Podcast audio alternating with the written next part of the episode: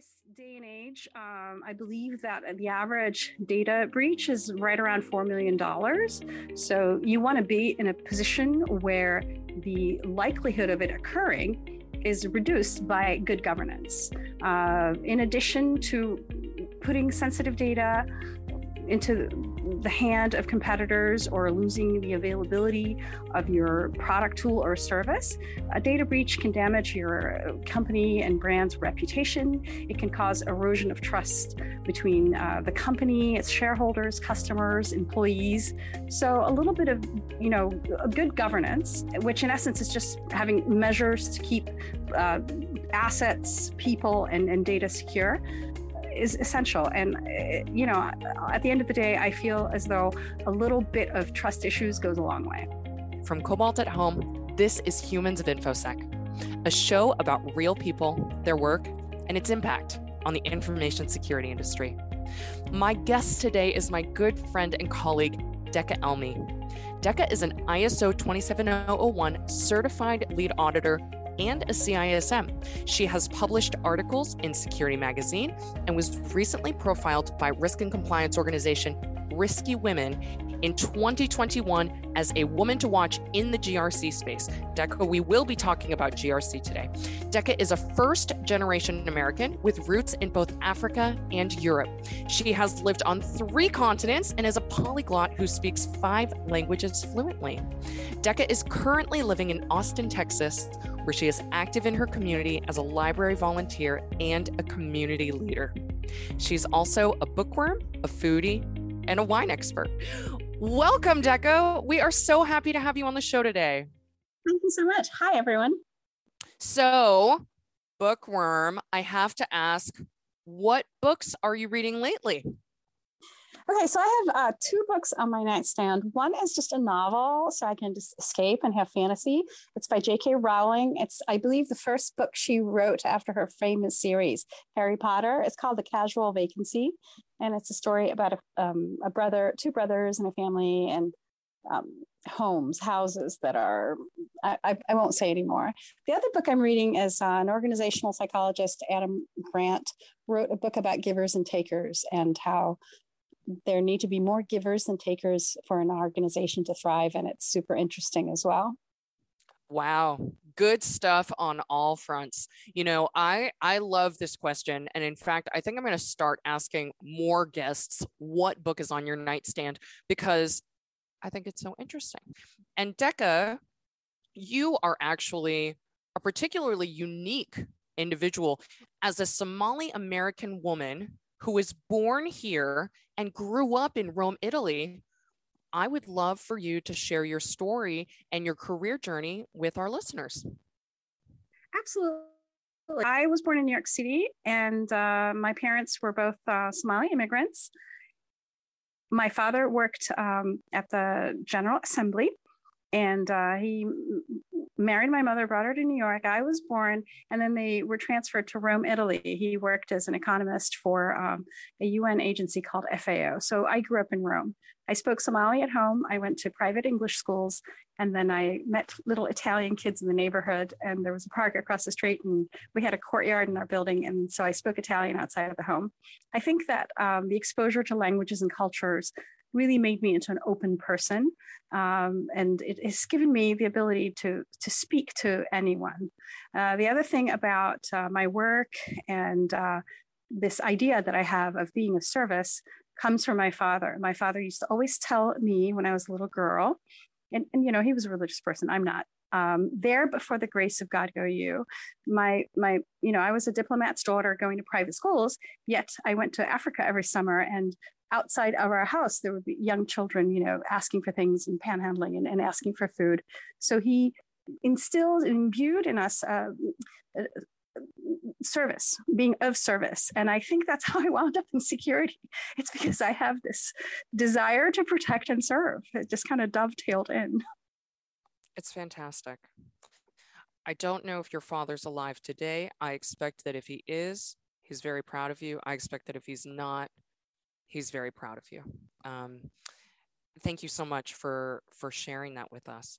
Um, you know, and and and you have developed such an extensive career. of over two decades of experience in software, fintech, banking, and more. Uh, you are an expert on security, third party management, and risk. I have I have an awkward question for you. I want to talk to you about compliance. The reason it's an awkward question is because of the way I'm going to frame it. Compliance is often a huge driver for security, but some people think it's boring. It might not be the most exciting, funnest topic. I would love to know your perspective on why security governance is important. Absolutely. Security is governance is the foundations um, of security. If you don't have good governance, it's difficult to um, have the ability to protect perimeters and protect people. That is the most important thing in any organization, or should be, uh, assets and data. You have to have governance, which is a series of uh, policies and processes in place that allow you to enable uh, access controls and control the access to facilities and, and, and also digital spaces. At this day and age, um, I believe that the average data breach is right around $4 million. So you want to be in a position where the likelihood of it occurring is reduced by good governance. Uh, in addition to putting sensitive data into the hand of competitors or losing the availability of your product tool or service. A data breach can damage your company and brand's reputation. It can cause erosion of trust between uh, the company, its shareholders, customers, employees. So a little bit of, you know, good governance puts um, which in essence is just having measures to keep uh, assets, people, and, and data secure is essential. And, eh, you know, at the end of the day, I feel as though a little bit of trust issues goes a long way. Absolutely. I mean, $4 million, that is significant. That is a board level discussion and topic. You know, I'd love to chat with you a little bit about going back to the basics. When we think about information security, fundamentally, let's talk about those three principles. What are your thoughts on CINA? So, first of all, CIA or CINA does mean the Central, Inf- um, I think it's Information Agency, Intelligence Agency, sorry, but it also stands for confidentiality, integrity, and availability. So over the last few years, um, most companies talk about you know data, data privacy, the fact that um, a lot of we spend a lot of our time in the digital space and that's this has created just you know entire rivers and oceans of data. So people talk about confidentiality but they don't talk a lot about integrity and availability. And i believe that um, integrity and availability are just as important if not more so than confidentiality. Integrity boils down to just protecting uh, unauthorized uh, protecting assets digital assets people and also data from unauthorized changes. So you have to have good governance and good policies and controls in place to ensure that only authorized um, people have access to, to um, your tools, your spaces, your assets, and your people badges, like you know, having a badge uh, to enter a secure facility and making sure you don't let someone in, even though that's physical security, it goes to integrity. And availability is a principle that sometimes people forget. And you know, the point is people actually need access to their data. Your customers need access to the product that you're selling. So ensuring that your product or your tool or service or data is available to authorized people is what the, the concept availability is all about. And I think that um, availability actually is something that can be pitched to boards and uh, EL, uh, SLTs or ELTs eh, because you uh, can tie it to value creation. Uh, you have products that you want to sell, well, they better be available. Absolutely.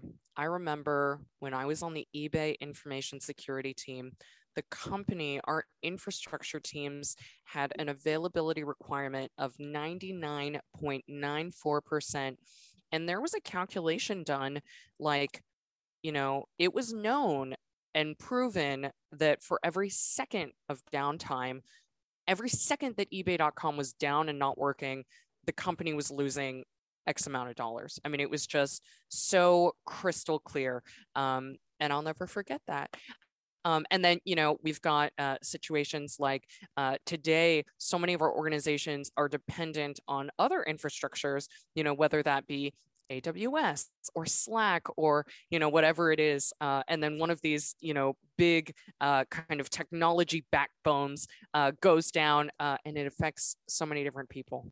Um, so I think that uh, governance is not only important, uh, but it's also it's also so interconnected um, and, and, and increasingly more so. Um, Deika, how does governance help organizations to address their threat landscape? What even is a threat landscape? So I, I think the threat landscape means um, the the surface area by which you can be attacked. So, for instance, uh, if you don't have um, good controls in place, and say, for example, if you have an instance of um, Confluence or Jira, but it's not behind a firewall, that could be exposing, you know, or increasing the threat landscape. So that's where, to some degree, I would say uh, identity access management comes into play. So, access controls, password complexity, password rotation, or even now password less systems. There are some newer technologies where they're using whether it's tokens or biometrics or smart cards, but um, the threat landscape is what exposes you to attacks. Phishing attacks malicious internal attacks um, ransomware or, or just you know people just burrowing into your infrastructure and, and causing wreaking havoc. Yeah.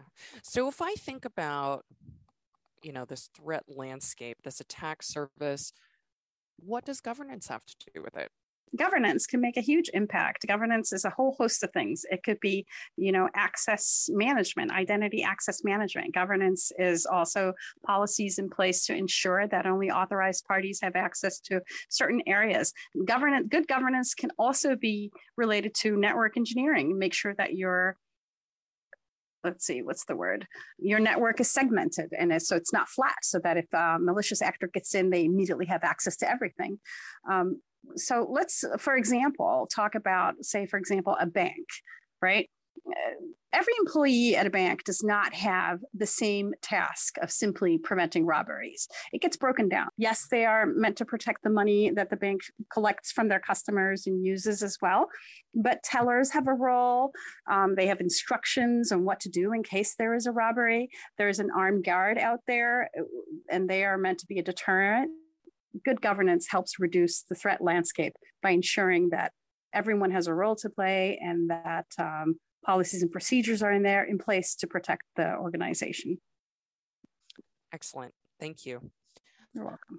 Let's talk about integrity and availability and what those have to do with business objectives and value creation. How does how do these things connect from security to business? Absolutely. So it is, I think, important. You know, a lot of CISOs, um, and I know you're a security leader, have in the past historically had to go and fight or beg for funding, right? Many of us have been there, convincing or pleading with an organization or its leaders that we need more money to protect the organization. Um, availability, the concept of availability to ensure that all tools and, and products are available at all times can be tied to value creation because without proper availability, you can't continue to sell or make your customers happy or gain more customers. Uh, executives need to understand that security is directly tied to profitability. And without availability or integrity of our systems, tools, products, and data, um, not only is the organization at risk, but the services are as well. Yep. Deika, another topic that I want to pick your brain on has to do with third party vendor risk management. You know, when we were talking about availability, so many organizations that provide technology, products, and services, they're all dependent on each other. What do things look like with regards to third party governance these days? What should our listeners be aware of? So I, I, would say, you know, everybody knows that um, from I would say the 90s, more and more companies, and this is like from the titans of industry to even small and medium business, uh, medium sized enterprise, have um, infrastructure that is almost like I would say I saw some reports that said that 73% of uh, IT management is all third parties. So most companies are dealing with a complex kind of mosaic where it's like dozens and sometimes hundreds of companies that are providing different services. This is hard to manage. It can be unwieldy, and you know not everyone has the luxury of having like you know, armies of analysts and risk managers. So I would say that the new things or the interesting or exciting things that are allowing us to deal with this just sheer volume of work and also maintain, you know, security and maintain um, access and availability and integrity and confidentiality is artificial intelligence and machine learning. Um, there are algorithms and, and, and machine learning programs that can just completely go through very large quantities of data and they can parse through out on the internet just you know data packets and observing behaviors and, and pulling records. And you know you also have financial uh, availability. You want to make sure that who you're doing business with is fiscally sound and ai helps with all of this and a lot of employees worry about, or people in, in the third party vendor management space worry about AI taking over for employees and, you know, job loss, but actually it helps speed up the work and there's always a need for a human to go and interpret the, the data and then provide, you know, risk ratings and uh, risk assessments and risk mitigation. So that's what's new and exciting. There are wonderful tools in place now that are helping us deal with just the massive volume of work very cool. You know, I happen to agree completely with your perspective with regards to, you know, machine learning and AI not taking away our jobs. Um, I happen to uh, believe that there is truly so much work to do that if that if um, you know we are able to use some of these tools uh, to process data uh, to do things that computers are great at doing and humans take a really long time to do, you know, I think that is awesome. Um, Deika, as we begin to um, kind of, uh, you know, explore different GRC topics with you, you know, GRC, uh, we've talked a little bit about governance. Uh, we've talked a little bit about compliance. What about risk? How, what what does it look like? What does it mean to shift from a compliance based kind of security program to a risk based one? Oh, sure. So the way it can be done is um, the way I explain it often at work and um, also in the industry uh, when I go to social events and people ask me about this topic is a compliance based approach is rigid and, and static. And um, an example is a company can pass an ISO 27001 audit, they can pass a SOC 2 audit, but then, you know, things can just fall apart and you're still basing your decision of whether to do business with them or not based on the ISO or or the ISO 27001 uh, audit that was, you know, they passed everything. A risk based approach is more proactive. Instead of focusing on regulations, a risk based approach is more is more focused on identifying and prioritizing risks. So you identify the risks by whether it's through questionnaires or whether it's through you know using one of the newer tools that goes out and finds out and parses a lot of data about that's out on the internet about people and companies and organizations and then provides to you a risk assessment and then you can look at that assessment and then predict behaviors. So if a company has done this and this and this, and if they had to file Chapter 11, and if they went through four CEOs, and how does that affect the security of a company? And I think it's A, more accurate, and B, more interesting. I think these are such strong insights and I want to continue to ask you questions about these things. How do how do we as security leaders change any perception of security, particularly the GRC parts, as a boring necessity? And how do we align as much as we can with the business? I would say that um, transitioning from security awareness training that uses, let's say, older, kind of outdated modalities that could be perceived as dull to more um, human behavior based training is, is, is, really interesting and it's beginning to really um, become more prevalent. And uh, I think that um, also presenting to uh, security leaders the realization that um, aligning the security program with business objectives and also highlighting to them how we are part of the value creation proposition. Because trust me, if you don't have sound security, you're not going to be able to sell or do well. And eventually something will happen that will affect the bottom line. So it's just more communication, more advocacy, and um, getting um, I like the idea of embedding or even training people to become security ambassadors. I talked to someone a few months ago and they had these guilds and where they had, um, they would actually pick someone from a division or department and train them, and then they would become the advocate. And I think that's what's, we need more of that. I totally agree love the idea of more security advocates.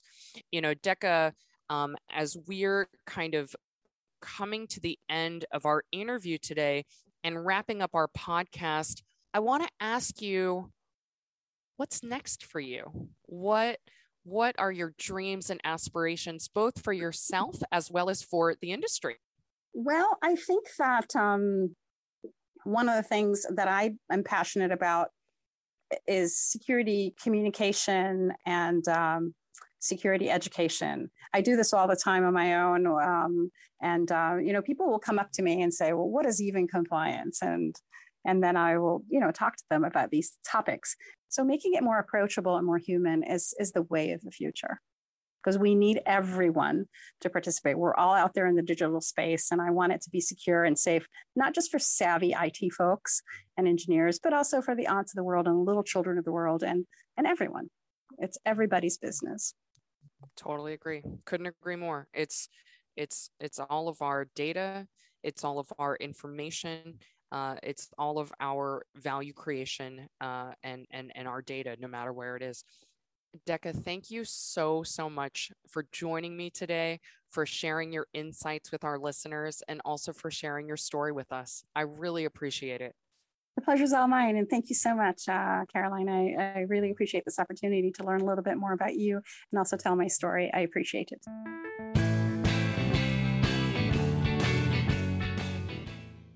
Humans of InfoSec is brought to you by Cobalt, a pen test as a service company. You can find us on Twitter at Humans of InfoSec.